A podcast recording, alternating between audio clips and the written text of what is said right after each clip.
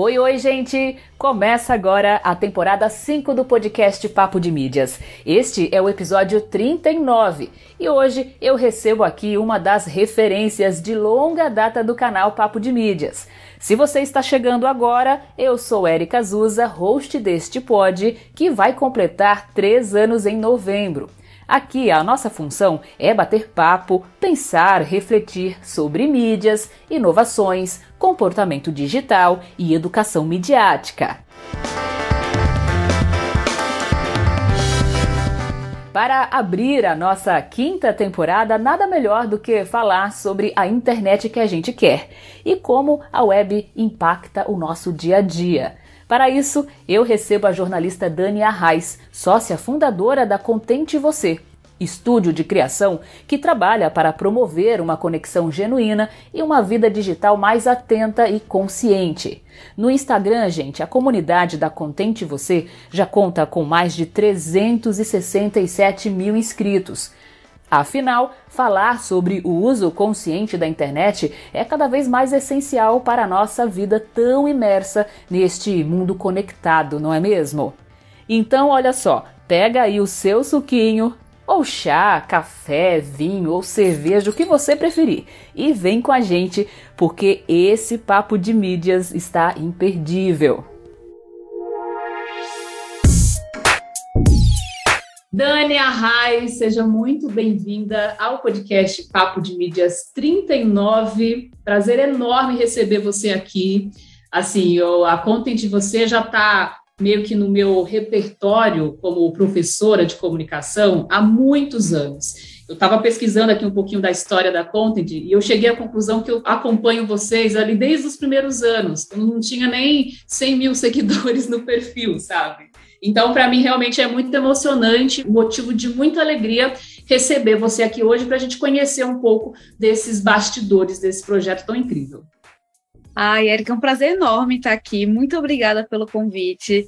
Eu fico super honrada de você acompanhar a Contente há tanto tempo. Até mesmo antes de ter o Instagram, já estava na internet há, há mais tempo ainda. Então, assim, sempre que eu encontro alguém que conhece mais a nossa trajetória, fico muito feliz, muito contente e que e fico achando que a gente está no caminho certo, assim, porque quando a gente cria, né, é muito legal ter esse feedback, a gente saber que a mensagem reverbera no outro. Assim, então, estou muito animada para esse papo. Exato, reverbera e reverbera demais, assim, sabe? Eu lembro que logo quando vocês começaram, né, a usar já a hashtag a internet que a gente quer, era uma coisa que, assim, eu adotava para mim, sabe? Eu lá atrás, assim, eu fazia, gente, assim, a gente precisa discutir sobre a internet. E, assim, é uma coisa que está muito intrínseca ao, nosso dia a dia, à nossa vida, mas a gente não discute, a gente não para para refletir sobre isso. Então, como professora de comunicação, era uma coisa que eu levava muito para a sala de aula, incitava muito, enfim, comentava muito. E eu quero começar te perguntando, Dani, exatamente isso, assim, né? Por que falar da internet e em que momento teve essa viradinha de chave de tipo, ah, não é só uma comunidade, mas também é um negócio? Olha, eu sempre fui muito entusiasmada pela internet. A Luísa Vol, que é minha sócia também, a gente se conheceu pela internet há 13, 14 anos. E a gente sempre usou essa internet de um jeito muito benéfico para fazer conexões, para aprender, para trabalhar, para se inspirar. E sempre a internet era esse lugar positivo, propositivo, de conexão. É aquela coisa de, não sei se você, você é dessa época, imagina, você como professora, se não for dessa época, vai lembrar, mas sabe a época do Google Reader? Que a gente colocava ali os nossos blogs favoritos e a cada vez que tinha uma atualização a gente recebia. Aham, uhum, fazia aquelas listas, né? Então era essa internet assim que parecia muito essa janela para o mundo, em que a gente o tempo inteiro estava conhecendo novas pessoas, novas histórias, tudo de novo mesmo. Então assim, a gente por um tempo viveu muito nessa chave dessa internet propositiva, legal e tudo mais. Até que ali por volta de 2015 a gente começou a pensar, caramba, eu tô sentindo que a internet não é mais só esse lugar, esse oásis. A internet também é um lugar de muita problematização, é um lugar que me deixa ansiosa, é um lugar que desperta muitos gatilhos, em que a gente se compara, em que a gente acha que a vida do outro está melhor. Eu acho que isso tem muito a ver um pouco até talvez com a estética da vida perfeita do Instagram, né? Que por muito tempo foi vigente. E a partir Total. daquilo ali, a gente pensou, caramba, essa internet que nos deu tanto, agora ela nos angustia tanto. O que é que está acontecendo? E foi mais ou menos aí que a gente criou essa hashtag internet que a gente quer, porque a gente queria pensar na internet que a gente queria que existisse, não na que a gente estava tendo ali naquele momento. E a gente começou a fazer esse convite para outras pessoas pensarem nessa internet também. Nessa época, a gente estava. Aí eu vou linkar com a sua segunda pergunta, que é quando isso também virou um negócio, né? A Content virou um negócio muito rápido, assim. A gente surgiu em 2010, é, prestando consultoria para pessoas e para marcas sobre a presença delas no digital. Mas no final de 2010, o Instagram foi lançado. E o Instagram né, mudou tudo, mudou a forma como a gente se relacionava com a internet. E aí a gente criou um projeto a partir desse entusiasmo nosso pelo Instagram, chamado Instamission. A gente, esse projeto ele consistia em missões fotográficas que toda semana a gente disparava para nossa comunidade que era maravilhoso. Eu até tinha notado aqui, cadê o Instamission? Não tem possibilidade dele voltar? Ah, imagina se vem aí de novo, eu ia gostar, porque ah.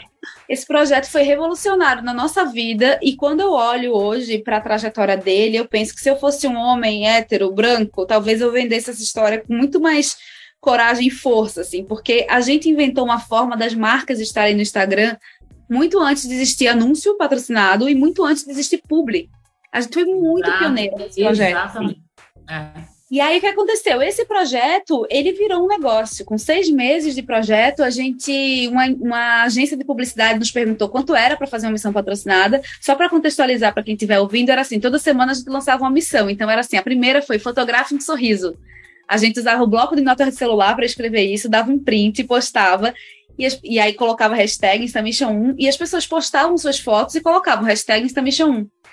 E aí, nessa primeira missão, a gente já teve 100 fotos. Imagina que há 12 anos tinham meia dúzia de gato pingado no Instagram. Então, assim, já foi um volume grande. E o projeto foi organicamente ganhando seguidores, ganhando atração, assim, né, das pessoas. E aí, a gente, com, com seis meses de projeto, uma agência perguntou quanto era para patrocinar uma missão. A gente fez um cálculo que incluiu quanto a gente ficaria feliz de ganhar, mandou para eles, e eles falaram: beleza, vendemos nossa primeira missão. E aí a gente pensou, caramba, talvez o preço estava barato, porque eles aceitaram tão rápido, mas como tinha o cálculo aí da felicidade, deu certo. Certeza que estava barato, né? Assim, não teve nem negociação, então vocês já perceberam ali que de repente, não, ó, tem um negócio aqui.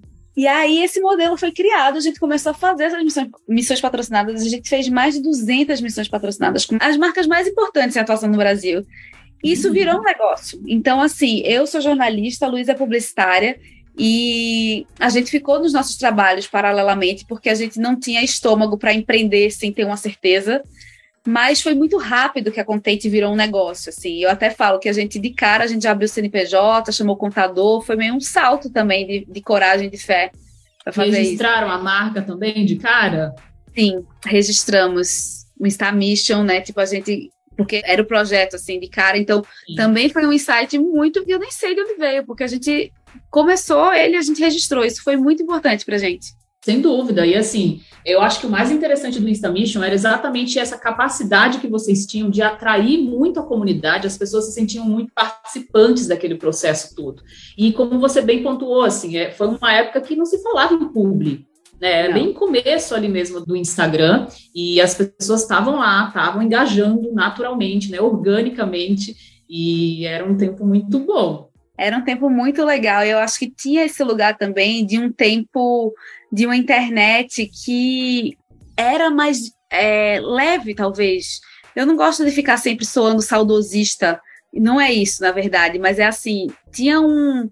Tava todo mundo começando a aprender, né? Então eu acho que fica diferente, assim, quando a gente está no começo das coisas. Depois ficou tudo muito sério, né? Ficou tudo muito instagramável, talvez. Sem dúvida. E você trabalhava com o quê na época? Você era né, jornalista, mas você trabalhava o quê? Em veículos, é isso? Eu trabalhava na Folha de São Paulo. E aí eu ficava no paralelo fazendo a contente. A gente ficava é, fazendo a contente nos intervalos, na hora do almoço, nos finais de semana, porque a gente queria muito essa segurança de que empreender não virasse, como diz na minha terra, talvez você em Natal também, não queria que fosse um aperreio sabe? Tipo, não queria que fosse esse lugar do meu Deus do céu. Agora dá certo, essa, essa, esse compromisso de ter que dar certo muito rápido também. Então foi muito importante. E naquela época a gente estava vivendo o auge do discurso: faça o que você ama. Sabe aquele discurso: faça o que você ama, você não vai ter que trabalhar nenhum dia na vida. Mentira. Você pode fazer o que você ama e daqui a pouco o que você ama te aperreia horrores e você trabalha trabalho, tem mil BOs para resolver. Não, e se deixar, você trabalha de domingo a domingo. Assim, Exatamente. se você não criar uma regra realmente séria, disciplinada, empreender em comunicação é trabalhar de domingo a domingo. Exatamente, e a gente fica com esse lugar, né? Ah, eu trabalho com internet tudo mais, eu tô o tempo inteiro conectado. É muito difícil. Tem que colocar limite, né? Total, tem que colocar limite. E eu vou aproveitar que você falou isso para puxar aqui uma pergunta já de uma pessoa que diz o seguinte, ó. É, eu acho que dá para linkar até mesmo com o momento que a Content está vivendo hoje. A Jéssica, Jéssica Azusa, vulgo minha irmã, nutricionista, perguntou assim: como ser mais real na internet sem perder a postura profissional? Olha, eu acho que agora a gente está vivendo um momento que é bem especial. Eu não sei, para mim a pandemia foi um lugar de terrível, né, de muita privação, de lamento desse luto coletivo. Mas em relação especificamente à minha produção de conteúdo, parece que eu resolvi falar as coisas sem ficar pensando tanto. Porque eu acho que, de novo, nessa era instagramável, a gente cuidava de cada foto, né? Cada coisa, milimetricamente, a gente organizava para ir para o feed, o feed harmônico, cujas cores combinam, a programação de posts e tudo mais. Para Contente super funciona a coisa da, da, do calendário editorial. É assim que a gente tem respiro e consegue fazer outras coisas também. Mas pro meu perfil pessoal, por exemplo, nunca consegui. Tem hora que eu me empolgo, aí consigo postar com frequência, tem hora que não consigo, muito mais não consigo do que consigo. É, mas eu acho que a gente vive hoje muito mais nessa busca por se conectar com quem é de verdade, né? Então, assim, muitas vezes não basta eu saber que você é uma ótima nutricionista, que você sabe tudo, que você prepara um plano alimentar incrível. Às vezes eu quero saber da sua vida. Eu quero saber se a nutricionista tá lá super tentando uma reeducação e de repente ela dá aquela escorregada. Isso tá tudo bem, mas como é? Vindo de um profissional. Eu acho Exatamente. que cada vez mais a gente está se conectando com a vulnerabilidade. Sabe, a gente sempre se conectou com isso, sendo que agora, meu assim, essas vidas perfeitas, esses feeds perfeitos, eles nos oprimem, nos cansam, não nos conectam. É, e é curioso, né, Dani, que a gente começa a ver um, um, movimento das plataformas em também incentivar esse tipo de conteúdo, né, da gente uhum. compartilhar mais coisas reais, vulnerabilidades. Então, você tem essa plataforma nova agora do, do Be Real, você tem essa, essa mudança recente do, do Instagram, né? Em colocar lá a câmerazinha é, frontal, você fazer uma foto já aparecendo também você, a câmera. Então, assim, eu acho que é, vai muito nesse, nesse caminho, né? De tipo, ó, vamos tentar fazer uma coisa meio sem filtro mesmo, sabe? Postar a realidade. As pessoas elas, elas estão cansadas daquele formato quadrado, né? É, e assim, a gente tá o tempo inteiro ali consumindo a vida dos outros, assim. Se a gente puder ser mais real como a gente é com os nossos amigos, eu tenho certeza que a gente diminui os níveis de ansiedade de quem tá seguindo a gente. Porque, né, todo mundo sabe que, caramba, por mais que você saiba que ali é a vida editada, que é um recorte e tudo mais, quando você vê centenas de vidas editadas e tá tudo indo muito bem, você pensa, só eu que não? Então, assim, eu acho que quanto mais a gente contribui com narrativas que são mais sem filtro, eu acho que a gente ganha, todo mundo. É a narrativa mais realista, né? Você que atua também nesse segmento da consultoria, como que você vê isso, né? Esse ponto com os seus clientes, assim, é, as pessoas, as marcas, elas, elas atualmente elas estão resistentes a esse novo formato ou não? Você ainda encontra no mercado muita gente que quer o beabá, sabe? Que quer o básico, que quer os três stories com feed, sabe? Que quer comprar ali o anúncio pronto e não quer ter a preocupação de refletir sobre esses pontos. Sim, eu acho que é, é difícil falar sobre isso, porque na Contente a gente atua como quase como se fosse agência, mas a gente não tem um portfólio de clientes gigante, porque a gente escolhe muito bem os clientes com os quais a gente quer trabalhar que eles têm que ter sintonia com a nossa mensagem, nosso propósito. Então, a gente não é uma agência que pega 30 clientes e resolve a vida inteira, entendeu? A gente pega alguns poucos e bons clientes em que a gente consegue mergulhar e fazer estratégia, e a gente faz o conteúdo, faz toda a comunicação. mas em mergulhos mais profundos. Então, isso é muito legal, porque a gente vê o quanto é uma demanda das marcas também criar narrativas que sejam mais reais, mais humanizadas. Como é que elas, é, como elas estão querendo sempre se conectar de um lugar de autenticidade com o seu público. Então, como empresa, a gente tem traçado essa trajetória. Agora, como espectadora de outros trabalhos, eu vejo que ainda é um desafio sair do beabá, sair do feijão com arroz. É, e como criadora de conteúdo também, muitas vezes eu vejo, às vezes, quando como a marca vem me procurar e ela quer aquilo, ah, uma foto, um como de stories, ao mesmo tempo, de novo, eu tenho essa sorte de, de, até agora ter conseguido trabalhar com marcas muito legais que compram minha ideia, sabe? Eu não gosto de fazer a coisa bem feijão com arroz, eu gosto de fazer especial, então assim tem sido legal também. Então eu acho que isso vai muito do seu posicionamento, assim, do que você quer entregar. Porque às vezes você vai ganhar na quantidade, vou atender 30 pessoas e você vai ganhar na quantidade, mas você vai ganhar na qualidade, no propósito e na autenticidade, se você, né, no nosso caso, você conseguir fechar e conseguir se envolver mais, assim, tem sido um caminho que eu tenho gostado. Uhum, sem dúvida. E aí acaba que é, o público também, aos poucos, a gente tem percebido essa mudança de comportamento, né? De querer é, exigir muito mais qualidade do que quantidade, né? De ter uhum. um, um, conteúdo com mais argumentos, de ter algo realmente mais aprofundado. Eu acho que a própria linguagem do podcast também ajuda a gente a, a chegar nesse lugar, né? de não ser só aquela, aquelas perguntas básicas do que, como, onde, porquê e daí, mas a gente sair um pouquinho da tangente do, do conteúdo, mas também refletir um pouco sobre esses bastidores, né, refletir um pouco sobre os outros aspectos que fazem parte do nosso trabalho. E uhum. muitas vezes, quando a gente vai tratar isso com clientes, precisa ser deixado muito claro, né? Eu te pergunto até mesmo com um lugar de fala nesse sentido também, porque na Papo de Mídias eu acredito muito também, sabe, nesse viés da qualidade ao invés de quantidade. Eu lancei recentemente aí o site da Papo, enfim, tem dois meses, e aí, é, vez ou outra, as pessoas perguntam assim, ah, mas você atualiza todo dia, você coloca quantas matérias por dia? E aí eu faço, olha, não é todo dia que vai estar atualizado, sabe? O conteúdo que eu coloco lá realmente é a partir de uma curadoria. Tem dias que não vai estar atualizado, tem dias que vai estar atualizado com um ou dois artigos, duas matérias, e tá tudo bem, sabe? A coisa do slow content, mas que uhum. foca realmente essa qualidade, né? Isso faz muita diferença, realmente. Não, faz muita diferença. E até eu acho que diante do cenário que a gente está vivendo, de excesso de informação, né? É muita gente produzindo muito conteúdo em muitas plataformas. Não é à toa que a gente é um dos países mais ansiosos do mundo, assim, não, é, isso tem a ver com todo o nosso contexto social, político e tudo mais, mas assim, a, a gente também é um país que usa muito internet e rede social.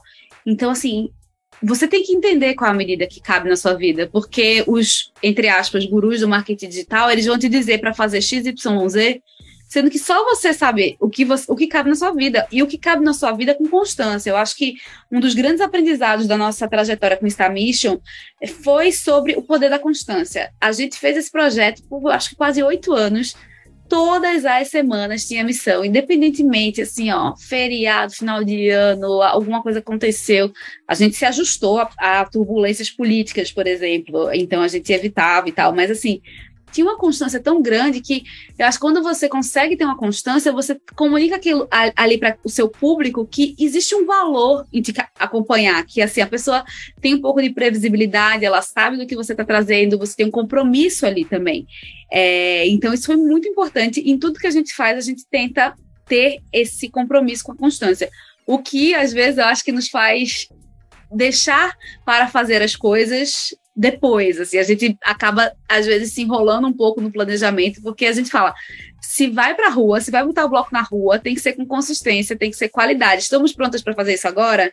Às vezes a gente quer, mas às vezes falta uma coisa ou outra, assim. Então, fazer E aí a gente, eu me reconheço muito na sua fala, Dani, porque daí eh, a gente acaba meio que é, presa muito mais a quantidade de coisas que precisam ser feitas para o pro projeto fluir, né? E aí a gente cai nessa procrastinação, assim, até conseguir chegar a esse formato perfeito, quando na verdade o perfeito não existe, né? Então é um desafio muito grande para a gente também colocar a coisa para rodar e olha, é feito melhor que perfeito, mas não de qualquer jeito, né? Não de qualquer jeito. E aí você tem que fazer, né? Tem que dar o primeiro passo realmente. É, não, e essa falácia aí do perfeito, meu Deus do céu, a gente tem que riscar essa palavra do dicionário, porque que nível de autoexigência a gente tem, né? Não vai ficar perfeito. Agora, muitas vezes você uhum. perde o timing de uma história porque você ficou ali tentando, tentando, tentando, mas sem essa coragem de, de apresentar para o mundo, porque eu acho que também é muito fácil quando a gente tem uma ideia, não é que é fácil, mas é mais confortável quando a gente tem uma ideia, a gente deixá-la no mundo das ideias, na gaveta, protegida, nosso bebezinho. Porque aí você se livra da crítica. Sendo que muitas vezes é a crítica que vai te fazer crescer, não só pela porrada, né, entre aspas, uhum. mas também pelo feedback.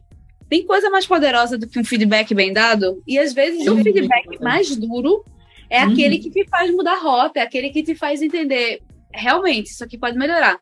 E ainda tem o feedback, que é esse a gente é, acaba acontecendo muito mais, que é o feedback mega positivo da pessoa que fala: caramba, era isso que eu precisava ver, era que legal que você colocou sua ideia no mundo. Então, assim, realmente a gente tem que trocar a perfeição por ação.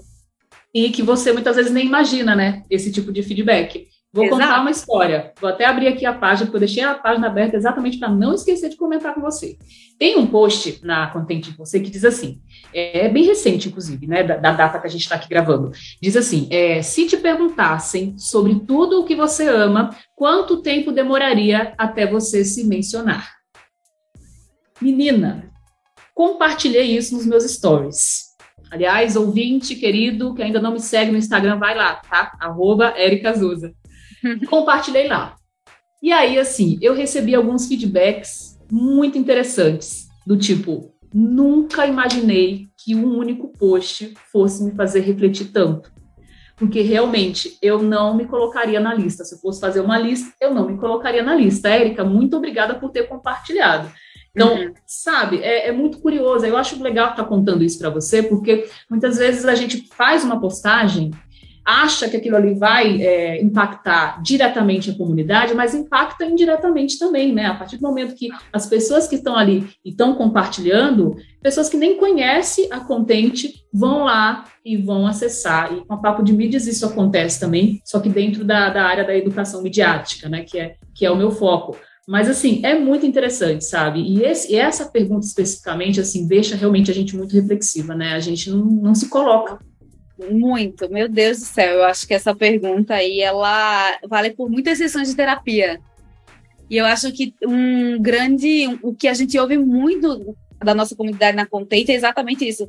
Obrigada por me fazer refletir, obrigada por mostrar esse ponto de vista, obrigada por falar algo que era exatamente o que eu estava pensando, mas ainda não tinha conseguido formular.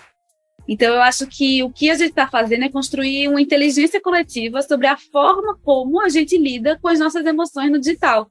Porque a gente ainda está engateando com esse tanto de excesso, a gente ainda está engateando no nosso entendimento, a gente ainda fica muito mais tempo no celular do que a gente queria, a gente ainda procrastina, a gente ainda se compara, mas quando a gente faz isso junto, a gente primeiro vê que não está sozinho, e depois a gente fala, caramba, não é uma questão minha, é uma questão de mais gente. Então, assim, a gente problematiza para depois sonhar com soluções também acaba ficando mais leve, né, Dani, quando é. isso é compartilhado. Eu percebo que vocês fazem muito isso pelo Telegram, né? Eu não, uhum. não participo tão ativamente lá da, da comunidade no Telegram, mas às vezes que eu acessei, eu percebi isso fortemente, assim, essa, essa troca com a comunidade, é, de busca de opiniões mesmo. E aí eu queria que você falasse um pouquinho sobre isso, assim, esse, esse processo de, de escolhas, né? Assim, toda escolha tem uma renúncia. Então, como que funciona esse processo de escolha é, editorial é, em cima da participação da comunidade que vocês, né, para quem não conhece, gente, para quem está conhecendo agora o, o, projeto, assim, tem mais de 300 mil seguidores, né, enfim, até se você quiser falar um pouquinho mais sobre como que está hoje a Contente Você também, deixa esse espaço aqui para você.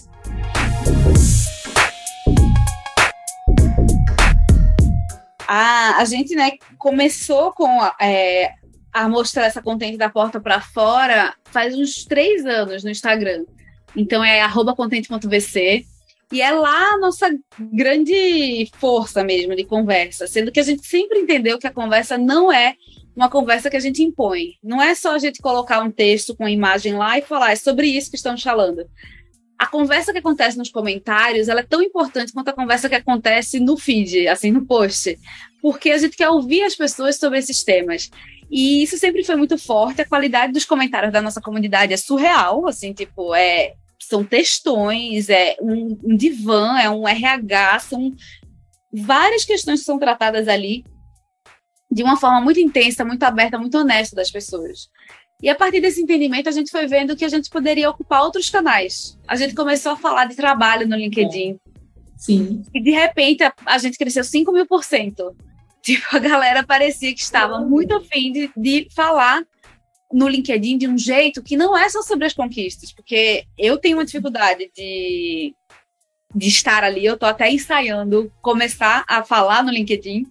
Sim. Porque parece que tá todo mundo com a vida resolvida. Eu falo, gente, é cada BO que me aparece aqui, que pelo amor de Deus, parece que sou só eu. E eu acho que sempre tem Exatamente. um poder quando a gente compartilha nossas histórias, porque a gente vê que não tá sozinha. E aí a gente né, abriu essa presença aí no LinkedIn e a gente abriu uma presença no Telegram, porque a gente queria muito se aproximar dessa comunidade que é tão vocal, que é tão entusiasmada.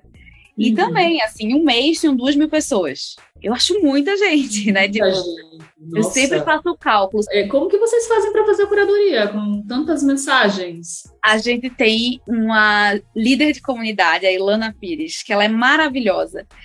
E ela cuida disso, ela cuida do conteúdo e cuida de comunidade. Então, a gente tem reuniões, né? A gente tem todo um planejamento, uhum. mas ela é uma pessoa que é muito entusiasmada para lidar com essas conversas da comunidade. Ela, é, eu acho que se ela, se, se uma hora dela vai ficar querendo ficar só com a comunidade, porque assim, é muito insumo, mas ao mesmo tempo não, porque na verdade o que acontece na comunidade muitas vezes vira conteúdo. A gente começou a fazer reuniões de pauta abertas, então a gente faz uma chamada no Zoom e as pessoas participam, e aí vira uma grande conversa e de repente aquilo ali vira conteúdo na página.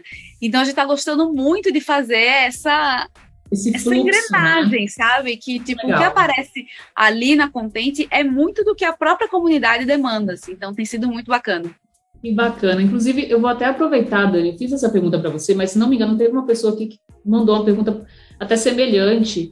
Bom, a Michele, uma amiga, mandou uma mensagem, mandou uma pergunta dizendo assim, né? Vocês escrevem o conteúdo em cima do que gostariam de ler ou ouvir, ou são feedbacks? Eu acho que, de certa forma, o que você falou agora já meio que responde, né? Essa, essa pergunta. Vou colocar uma outra pergunta aqui que foi a da Luana, Luana Campelo. Um abraço, Luana. Diz assim: como surgiu a tão conhecida hashtag a internet que a gente quer? Acho que você comentou no início, mas enfim, não sei se tem alguma história, algum, algum ponto ali.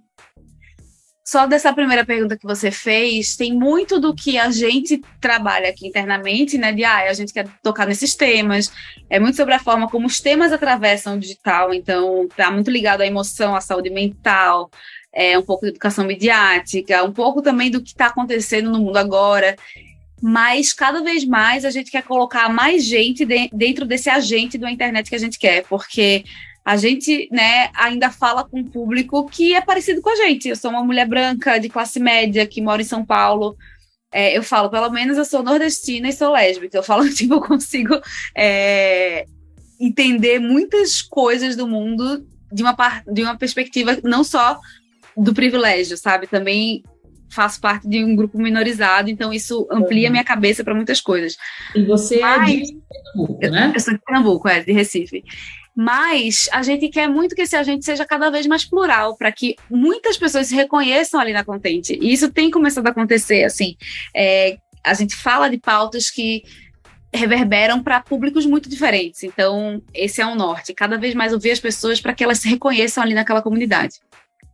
E a internet que a gente quer surgiu dessa vontade de entender: caramba, a gente está aqui usando essa internet, ela está nos causando incômodo. Qual seria a internet que a gente quer que exista? A gente é muito. Quando a gente cria nomes para as coisas, a gente gosta muito daqueles nomes que vêm muito fácil, que vêm muito rápido. Geralmente, em toda a nossa história, sempre foi assim. Até o próprio nome da Contente. A gente não fica assim, ah, agora tem que ter 30 ideias, descartar 29 e ficar com uma. Não, é muita essa investigação, assim, o que é que a gente quer fazer? E sempre tem essa coisa do convite. tudo é um convite. As conversas não se encerram na gente, porque para a gente é muito importante ouvir o que o outro tem a dizer sobre esse tema que a gente está levantando. Perfeito, é muito do diálogo mesmo, né? Você fala, você tem que ter um feedback e as coisas vão sendo construídas em cima disso. Bom, a Carol, ela pergunta o seguinte. Aliás, ela, ela mandou um comentário e uma pergunta. Ela disse assim: ó, amo de paixão o conteúdo da arroba Contente Você. Como surgiu a ideia de um Insta com essa abordagem? Acho que, assim, de certa forma falou um pouco disso também, né? Mas não sei se tem alguma curiosidade ou então algum perrengue. A gente pode até juntar já aqui com o quadro Fora do Ar, né? Assim, alguma coisa que aconteceu ali no começo. Olha, a gente começou esse Instagram, a gente começou, a gente fez como se fosse um site no feed. A gente colocava assim quem a gente era, o que, é que a gente fazia. E a gente começou a postar nos stories, fazendo meio uma rodada de notícias sobre o mundo digital. A gente começou a pegar gosto por aquilo ali e a gente falou, vamos, vamos começar a escrever aqui também.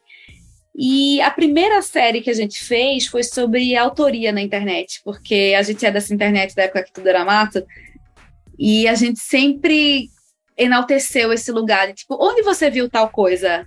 De quem é o crédito? Porque a internet virou um pouco terra de ninguém, né? De repente, aquele texto tá circulando, então. você não sabe nem quem foi. Foi Clarice Lispector, coitada. A internet inteira na conta dela. Ou e então gente... a, fonte, a fonte é assim, não, eu li ali naquele site, eu vi um Exato. vídeo, é, vi um vídeo no Instagram, vi um vídeo no TikTok, e nem sabe quem é, quem foi. Exato, e a gente sempre se preocupou muito com isso, assim, onde você viu, do que é que você está falando, o que é que você está endossando, o que é que você está passando para frente. Então a gente fez esse primeiro conteúdo autoral, dividiu ali no grid e tudo mais, e foi super bem recebido, assim. Várias pessoas, caramba, que legal essa conversa. Aí a gente começou a fazer esse tipo de post e de repente a gente ficou muito maior do que a gente poderia imaginar, porque a gente encontrou um canal, né, é, para a vocação do que a gente tinha a dizer. Então, de novo, foi nessa experimentação. Eu acho que um dos grandes benefícios das redes sociais é esse. Assim, você pode experimentar o que você tiver afim de fazer naquele momento. E com a frequência, com a constância, com a sua entrega, com a sua qualidade, você vai conseguindo estruturar de uma maneira mais profunda mesmo, mais formal. Sem dúvida.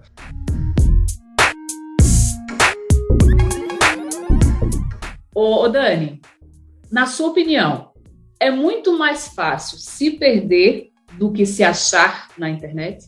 Como como a gente equilibrar hoje em dia esse esse fomo que a gente sente todo dia, sabe? Essa sensação de meu Deus, eu estou perdendo alguma coisa, eu preciso ver, eu preciso atualizar. Olha, eu acho que é muito mais fácil se perder do que se achar na internet, sem dúvida. É muito estímulo, é muita distração, a gente se distrai da gente mesma. Então, se a gente está com a emoção, assim, a flor da pele, você abre o Instagram ou qualquer outra rede social, você navega ali, daqui a pouco você nem lembra mais o que é estava te afligindo, porque você recebeu um monte de estímulo. Então, isso é muito perigoso, porque é muito fácil, tá no nosso bolso, tá no alcance das mãos, a gente acorda e dorme com o celular. E aí? De repente o tempo passou e a gente não se olhou, não se investigou. Para mim, é óbvio que eu me perco, mas por pensar tanto na internet, nesses impactos, a internet também funciona para mim como uma grande bússola de autoconhecimento. Porque exatamente quando eu vejo que eu estou muito distraída de mim mesma, quando eu estou me comparando demais, quando eu estou idealizando a vida do outro, é que eu falo: caramba, eu preciso olhar para mim. O que é que está faltando na minha vida que está me fazendo passar tanto mais tempo e olhar sempre o copo meio vazio? Então, para mim, é indissociável a internet me ajuda a olhar mais profundamente para mim, por mais que isso seja desconfortável em muitos momentos. E aí é esse desconforto que nem todo mundo consegue encarar, né? Eu acho que é, é, é uma saída realmente você se questionar, mas é difícil. É super difícil. E eu acho que a gente está engatinhando nesse entendimento. A gente está conseguindo agora entender que as redes são desenhadas de uma forma que a gente fique muito tempo lá, que assim nada disso é só não são só vozes da sua cabeça né? São estruturas feitas para que você se sinta assim também.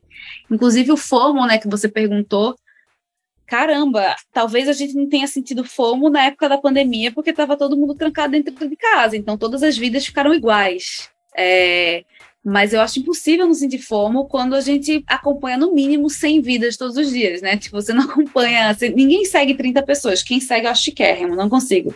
Eu é, acho queria, mas, queria, queria, mas não consigo. Mas é impossível, assim. Então, é, de novo, eu acho que é um exemplo muito simples, assim. No sábado teve uma festa de uns amigos. Eu queria ir para a festa, até me programei, sendo uhum. que o dia começou muito cedo. Eu tenho um filho pequeno, uhum. então assim, de repente fui na padaria, depois na exposição, depois no lançamento de um livro, depois de encontrar umas amigas. Então, meu dia começou na rua às nove da manhã. Eu não ia conseguir ir numa festa. À noite eu estava cansada demais. Oito e meia eu estava dormindo, literalmente. Aí, uhum. o que aconteceu? No outro dia eu vi os vídeos. E eu achei muito gostoso, assim, tipo, aquilo era muito a minha vida e eu gosto. Mas foi muito gostoso dormir às oito e meia, ter tido um dia intenso de uma forma diferente, sabe? Então, uhum talvez eu nesse dia estivesse mais em paz comigo, que eu não fiquei assim, é. ai, eu queria estar na festa. Eu falei, não tem como eu ter feito todas essas coisas e ainda querer estar na festa. Tipo, não tem nem saúde, nem idade. Choices, né? Choices, escolha, Choices. minha gente, escolha, minha gente, tem que é. escolher. E aí a gente tem que se sentir bem com a nossa escolha, né? É meio que o desafio de você transformar o FOMO, né, que é o Fear of Missing Out, para quem nunca ouviu falar, tá, gente, desse, desse termo, enfim, dessa síndrome, em JOMO, né? O joy é. of missing out. Então, é você meio que escolher realmente o que faz sentido para você naquele momento, sendo sincera consigo mesma e com seus amigos, né? E com as pessoas com quem você se relaciona. Porque muitas vezes, quem nunca, né, gente? Quem nunca aceitou ir para uma festa, ir para um bar, ir, ir para qualquer lugar para poder é, deixar os amigos felizes com isso? E muitas vezes você não está feliz com isso. Exato. E, e você, de novo, você pode observar como você se sente, aproveitar essas oportunidades para olhar para dentro. É um trabalho do nada, a gente olhar para dentro, a gente se investigar, a gente se olhar, né, com profundidade. Mas assim, é inevitável esse trabalho. Quanto antes a gente começar a fazê-lo, melhor. Dani, o Vitor França, amigo querido, um abraço, Vitor, perguntou o seguinte: como mediador de conflitos, eu trabalho a partir dos interesses das pessoas, né, dos indivíduos envolvidos nos conflitos. Ao passo que a Contente propõe, abre aspas, uma relação mais saudável com a internet, começando por nós mesmos, fecha aspas. E aí ele pergunta: essa relação mais saudável é uma relação sem conflitos, na sua opinião, ou não? De jeito nenhum. Acho que não existe relação sem conflito, porque inclusive o conflito é que, que dá a tônica do quanto aquela relação te importa em muitos momentos, né? É um conflito Totalmente. que é aberto para o diálogo. Acho que no momento que a gente vive o conflito, às vezes, é o conflito pelo conflito, é o uhum. cancelamento, uhum. é o sair do grupo. É, mas eu acho que a gente naturalmente discorda. Agora, eu, o que nos interessa muito é como a gente consegue continuar conversando, como é que a gente consegue continuar dialogando, mesmo quando a gente não está concordando, Perfeito. né? Porque uhum. o conflito vai existir, mas o que a gente precisa trabalhar é essa nossa capacidade de conseguir continuar mesmo com conflito, de um lugar respeitoso, de um lugar de escuta. Às vezes eu acho que de novo, nesse momento que a gente vive, tá todo mundo tão belicoso que você às vezes fala só para preencher aquele espaço, você nem está ouvindo, você só está reforçando sua opinião. Aí eu acho que a gente evolui. Agora, quando a gente para e a gente escuta atentamente e o outro nos ouve e a gente consegue criar um diálogo, a gente sai transformado pelas conversas, né? Não tem jeito. É, é, é complexo, mas é, é, o nosso desafio, né? A gente precisa falar, mas também estar tá preparado para dialogar e o conflito ele, ele faz parte desse processo mesmo, né? Exato.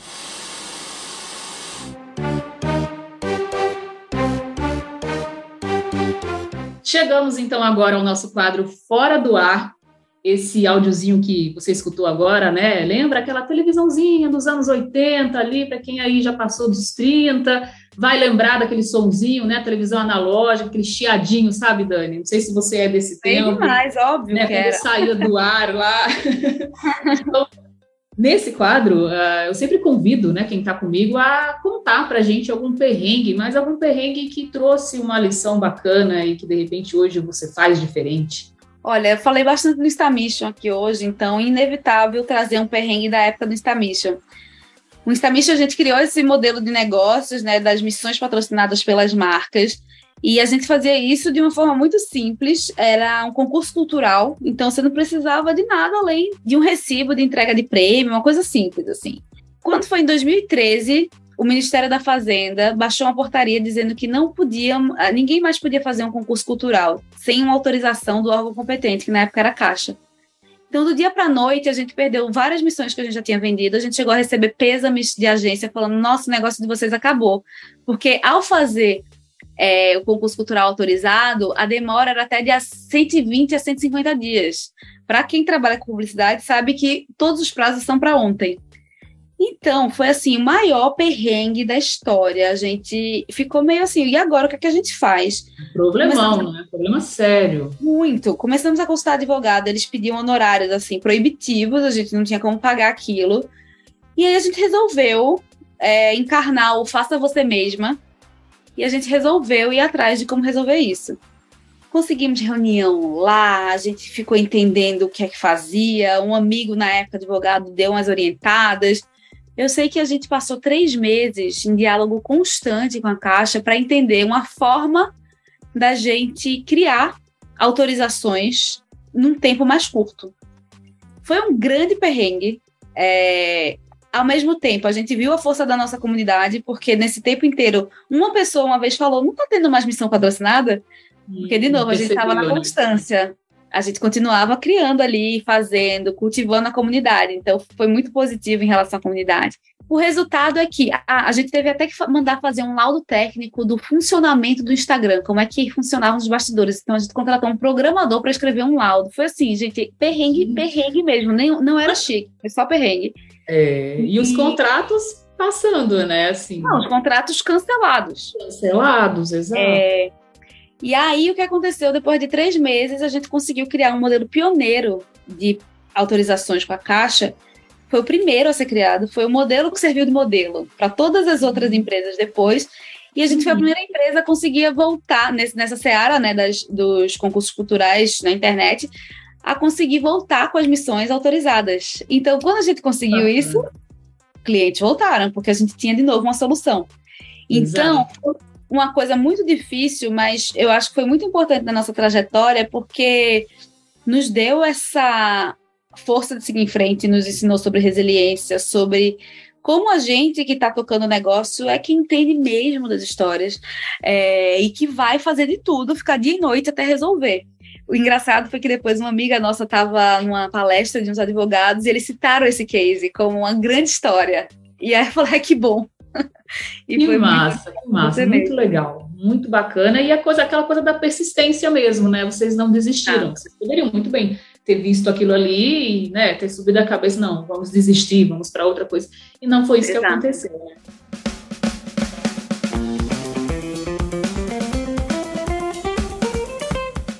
Agora a gente chega aqui já, Dani, na nossa reta final do podcast.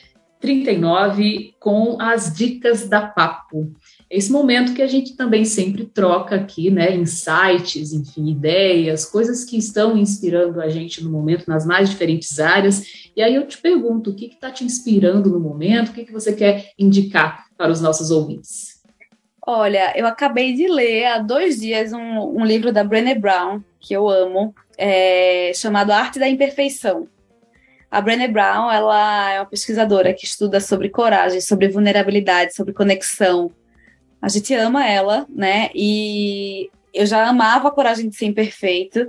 Ela tem um dos TED Talks mais assistidos da história, ela tem documentário na Netflix, então vale muito a pena pesquisar.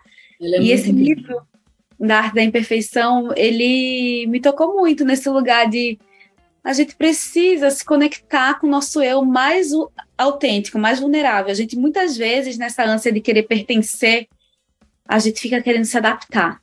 E aí a gente quer agradar.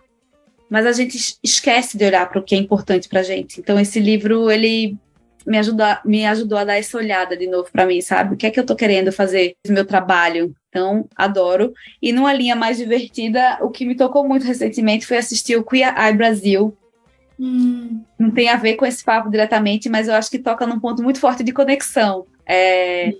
Então, os cinco fabulosos né, vão investigando histórias de pessoas muito diferentes e vão ajudando, fazendo uma revolução na vida delas, na casa, no jeito de se vestir, na comida, às vezes no trabalho. E é tão legal ter esse respiro, porque às vezes também a gente fica nesse lugar só de pensar em coisas que, de certa forma, se relacionam com o trabalho, né? Muito, é, é, muito bom a gente dar umas respiradas também, porque isso hum. oxigena a gente até para a criatividade, assim.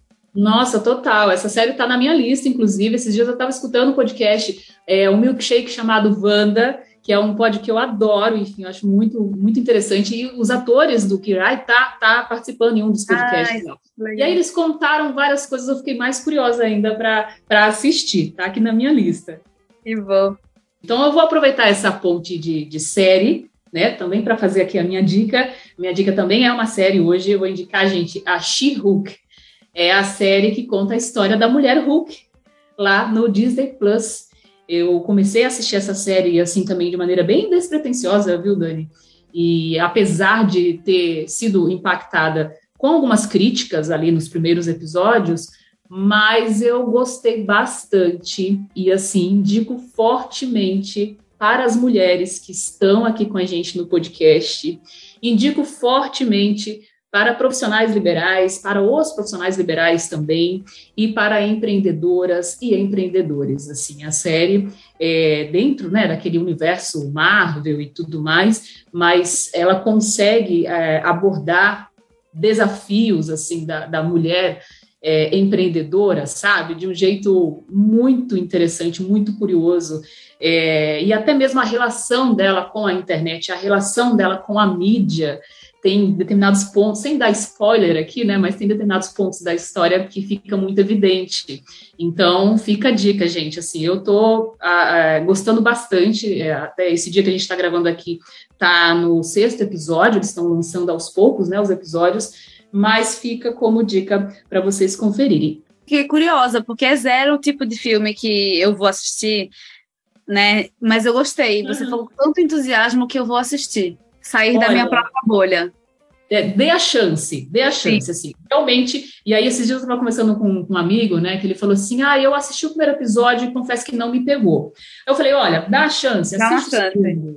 porque realmente, assim, a série, ela aborda temáticas que, que faz você refletir, por exemplo, teve um, um tema que esses dias eles, eles abordaram, acho que foi no episódio 5, se não me engano, 4 ou 5, que eles falam sobre marcas e patentes sem dar spoiler, tá, gente? Mas enfim, falam de marcas e patentes de um jeito muito curioso e é uma situação que acontece na atualidade, sabe, para quem empreende. Então, é isso. Fica a dica. Você vai assistir, Dani, e você vai mandar mensagem e vai dizer, Érica, você tinha razão.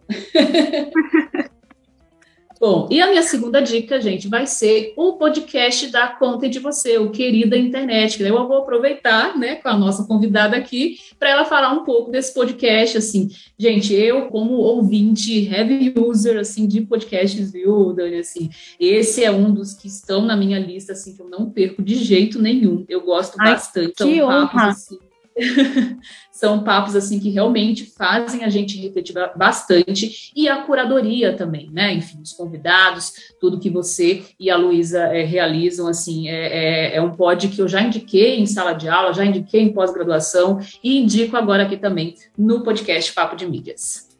Nossa, isso aqui é prestígio, viu? Na sala de aula, na pós, maravilhoso. O Querido Internet, ele faz parte de um projeto que a gente faz é, junto com a SaferNet, com o Vitaleri e com o Instagram e o Facebook da Meta. Então, esse projeto, a gente pensa sobre a internet que a gente faz, como é que a gente leva toda a reflexão para ação. Então ele se desdobra em live, em reels, em bot para WhatsApp, é, em muito conteúdo no próprio Instagram, em cartilhas. As cartilhas vão ficar, é, vão ao ar em breve. Eu vou te mandar porque eu acho que pode ser bem legal é, também para você mostrar em sala de aula. Pode e sim, o podcast é muito a cereja do bolo, porque é isso, é a gente tem a oportunidade de ter conversas mais longas e mais profundas com pessoas que estão fazendo essa internet e que também sofrem, se angustiam, mas olham para essa internet como um lugar de muita potência. Assim, a gente está falando agora em, né, em setembro, vai sair em breve um episódio com a Tainara Ogê, foi maravilhoso. Depois tem um outro episódio com o Chico Feliz. Sim, então, assim, conversas muito potentes e, e, e, muito convidados muito generosos, sabe, de compartilhar dessa relação. Eu acho que toda vez que a gente ouve outras pessoas falando dessa relação com a internet, a gente faz uns ajustes de rota na nossa e vai melhorando também. Então, muito feliz de fazer esse podcast. Ai, que bacana.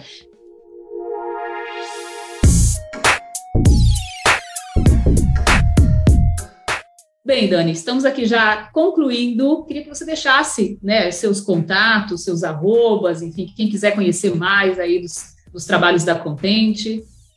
É um prazer enorme ter essa conversa com você. Espero que o pessoal que está ouvindo goste. Vocês me encontram no Dani Arraes, no meu perfil pessoal, Arraes com I. Na Contente é arroba contente.vc no Instagram, como Contente no LinkedIn. E lá, tanto no LinkedIn quanto no Instagram, vocês têm o um link para o Telegram também. Entrem na comunidade, façam parte. A Erika já faz parte, e eu, eu tenho achado muito legal ver as interações que acontecem ali também, né? Estão surgindo amizades, papos, assim, de pessoas que se encontram em assuntos específicos. É, tem o podcast também, Querida Internet, que está em todos os agregadores. E é isso, assim, a gente cria conteúdo nessas plataformas, a gente está ensaiando a entrar em outras. É, e muito entusiasmadas por levar a palavra da conexão é, e a palavra dessa internet mais benéfica, mais saudável, em que a gente se encontra para mais gente. Muito bacana, tá feito aí, gente, o convite. Bom, para você que está chegando hoje aqui no podcast Papo de Mídias, você pode me conhecer um pouco mais lá no Instagram, arroba Erika Zuza, Erika com K, e também no arroba Papo de Mídias. Dani, muito obrigada mais uma vez pela sua presença aqui nesse podcast. Foi realmente muito especial. Quando o episódio sair no ar, eu vou compartilhar, inclusive lá na comunidade, viu, do Telegram, para também conhecer, enfim, participar aqui do nosso papo. E sucesso nos seus projetos, enfim, nos trabalhos para você e toda a sua equipe. Muito obrigada para nós. Muitíssimo obrigada por conduzir esse papo tão gostoso. Daria para ficar horas aqui. Obrigada pela sua generosidade, não só de me convidar, como de levar a palavra pra, da Contente para esses outros espaços. Me sinto muito honrada em nome meu e de toda a nossa equipe. Obrigada e que seja o primeiro de muitos. Maravilha, maravilha.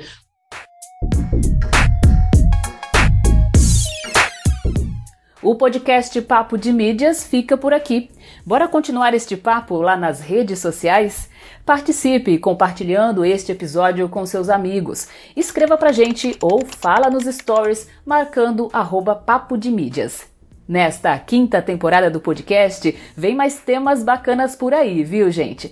Ainda vamos falar, por exemplo, sobre privacidade dos dados, jornalismo de rádio, moda sustentável e muito mais.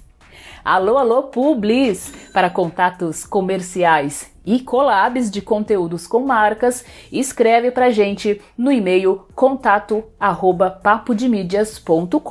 ou fala comigo no Instagram, arroba ericazuza ou arroba papo de mídias. Esta iniciativa, gente, é coordenada por mim, Erika Azusa, através da Papo de Mídias Comunicação Limitada, com edição de áudio, sonoplastia e artes do Emanuel Santos da Play Áudio. Visite o nosso site papodemídias.com. E para fechar, você também pode conferir notícias diárias na coluna Papo de Mídias na rádio e podcast 91 FM Natal. Eu te encontro no próximo episódio, hein? Até lá!